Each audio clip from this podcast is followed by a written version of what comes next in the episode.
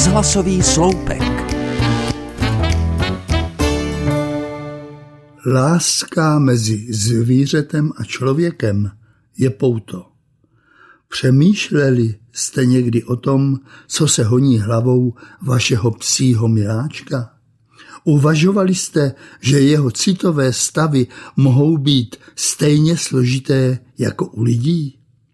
Zvířata jsou mnohem inteligentnější, než si o nich myslíme. Jsou stejně jako my schopna pocitovat radost, bolest i utrpení.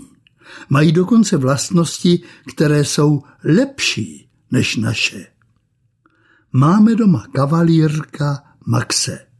Je to ještě psí dorostenec, ale když vyslovím jeho jméno, začne spokojeně vrnět, nastraží uši, jeho zúžené zornice vypovídají o klidu a spokojenosti. Skákáním mi dává najevo svoji ódu na radost. Dovede se i smát.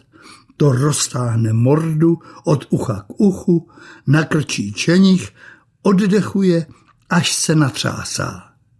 Říkám si, kde se v něm bere ten pocit dobré nálady. Je obdivuhodná ta jeho psí oddanost. Nemá rád samotu.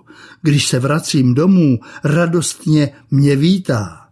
Je také jediným členem rodiny, který mi neodmlouvá. Jí všecko, hlavně když jím já. V obyváku první obsadí místo, z něhož je nejlépe vidět na televizi. Většinou nečeká, až skončí televizní zápletka a řekne si, že se chce vyvenčit právě teď, kdy je to nejnapínavější. Víc než po plné misce touží po pohlazení. V náručí se chová jako miminko. Občas se také rozezuří, hlavně když mu odmítnu házet balonek. Ve hře hledá radost. Smutní, když někam jedeme bez něho. Nesmí spát v mé posteli, ale občas mě tam pustí. Stejně jako většina pejskařů jsem se naučil svého psa poslouchat. Pes není zvíře. Je to přítel, který s vámi dokáže mluvit i očima.